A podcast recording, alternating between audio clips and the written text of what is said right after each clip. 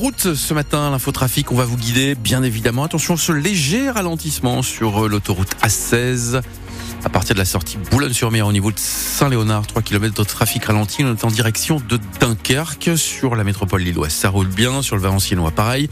Sur le Lançois, pas de difficulté. On reste attentif naturellement. La météo pour cette journée, à quoi faut-il s'attendre? Alors, un ciel bien chargé, quelques averses du côté de la Flandre Côte d'Opale du Valenciennois ce matin, et puis une amélioration cet après-midi. Euh, ce qui ressort ce matin, ce sont les rafales de vent jusqu'à 100 km heure dans le Boulonnais. Plusieurs centaines de personnes se sont retrouvées hier soir devant la salle de basket de Gravelines. Une salle détruite lundi par un incendie qui a ravagé une grande partie du complexe sportif de la ville. Ce rassemblement s'est déroulé à l'heure où le BCM devait jouer initialement son match de championnat contre Paris. Les supporters étaient là pour apporter leur soutien aux basketteurs professionnels, mais aussi pour dire adieu à ce qu'ils appellent leur cathédrale.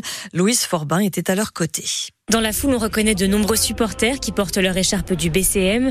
Parmi eux, Marie-Paul, qui habite à Ardres. Cela fait plus de 30 ans qu'elle supporte l'équipe de Gravelines. Ici, c'est notre maison, c'est notre résidence secondaire. Comme on dit, on est plus souvent sur Gravelines qu'on est euh, chez nous. Quoi. Donc, euh, c'était super, mais c'est trop poignant. C'est trop Lima Copinard qu'on n'écoutera plus de la même façon. Euh, c'est vrai que c'est pas évident. Cet hymne, c'est la fanfare des loups de mer qu'il a joué. Depuis 27 ans, les musiciens soutiennent les joueurs pendant leur match. Alors pour Nicolas, trompettiste, c'était une évidence de venir ce soir. Quand on signe chez le Loumer, c'est pour les bons moments et les mauvais moments. Et euh, le fait d'être présent, ben, c'est un renouveau et il faut que ça continue. Et on est dans le présent et voilà, euh, il faut quand même que ça vive. Pendant le rassemblement, le maire de Gravelines, Bertrand Ringot, a dit tout mettre en œuvre pour que le BCM puisse continuer sa saison. Mais il faudra encore du temps avant qu'une nouvelle salle soit construite. C'est trop tôt pour euh, tirer des plans sur la comète. Bon, déjà, on aura les indemnités, des assurances, bien évidemment. Euh, la région vient de nous confirmer. Hein, son soutien. Là, chacun a pu ressentir l'ADN basket qui existe ici. Nous allons aller de l'avant car il, il, le faut. C'est l'identité de Gravelines. Pour le moment, les matchs du BCM se joueront donc à Dunkerque et à Calais.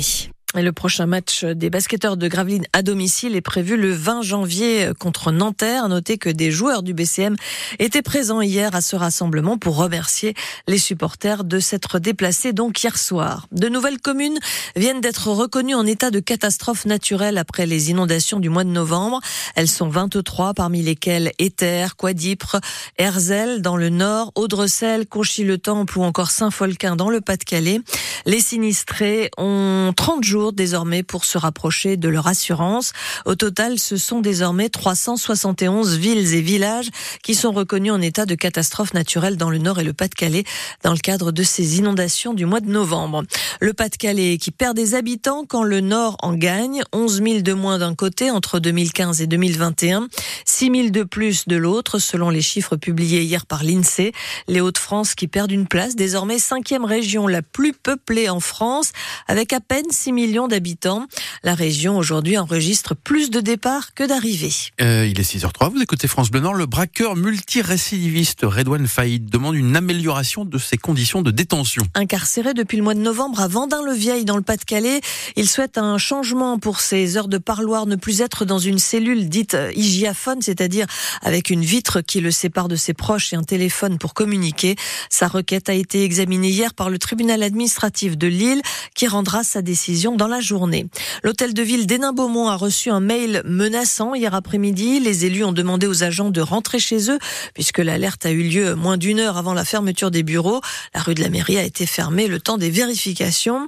Comme à Calais hier matin, c'était une menace sans fondement. À Calais, l'hôtel de ville a été évacué pour la deuxième fois en deux jours. Deux plongeurs qui pratiquaient l'apnée ont été secourus hier à l'entrée du port de Dunkerque. C'est un témoin à terre qui a alerté les secours après les avoir vus en difficulté.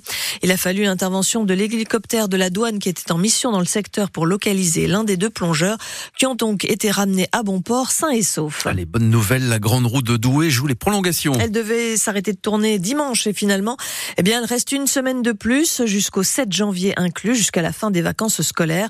La grande roue accessible tous les jours de 11h à 20h. Les vacances qui se passent pour certains sur la côte d'Opale où deux gîtes viennent d'ouvrir entre les communes de Et de Ouissan, non loin du site des deux Cap, les gîtes du Petit Phare ont été aménagés dans une longère rénovée sur des terres gérées et protégées par le Conservatoire du Littoral et c'est Yannick Loyer, ancien travailleur social qui a remporté l'appel d'offres lancé par le Conservatoire. Durant les travaux, j'ai participé aux réunions de chantier où j'ai pu m'approprier un peu l'esprit de la longère, parce que c'est une bâtisse qui existe depuis 300 ans, donc il est dans un lieu privilégié, donc il fallait vraiment respecter un peu l'intimité des lieux et que ça dénote pas avec le cadre de la baie de Buisson. Donc c'est quelque chose de sobre, euh, donc on a une prédominance avec le béton de chanvre qui est un peu sur tous les murs, le peuplier pour le au niveau du parquet, donc j'ai essayé de respecter euh, quelque chose de sobre en fait qui correspond euh, dans un esprit un peu scandinave, épuré. Donc on essaie de proposer une expérience de séjour euh, particulière, vraiment en immersion dans la nature, où il n'y a pas de télé euh, volontairement. Euh, l'accès au Wi-Fi va être un peu limité, où l'idée c'est vraiment de se déconnecter et, surtout de se rapprocher en termes de nature, où il y aura des vélos à disposition, tous les chemins de randonnée, des jumelles, voilà quoi.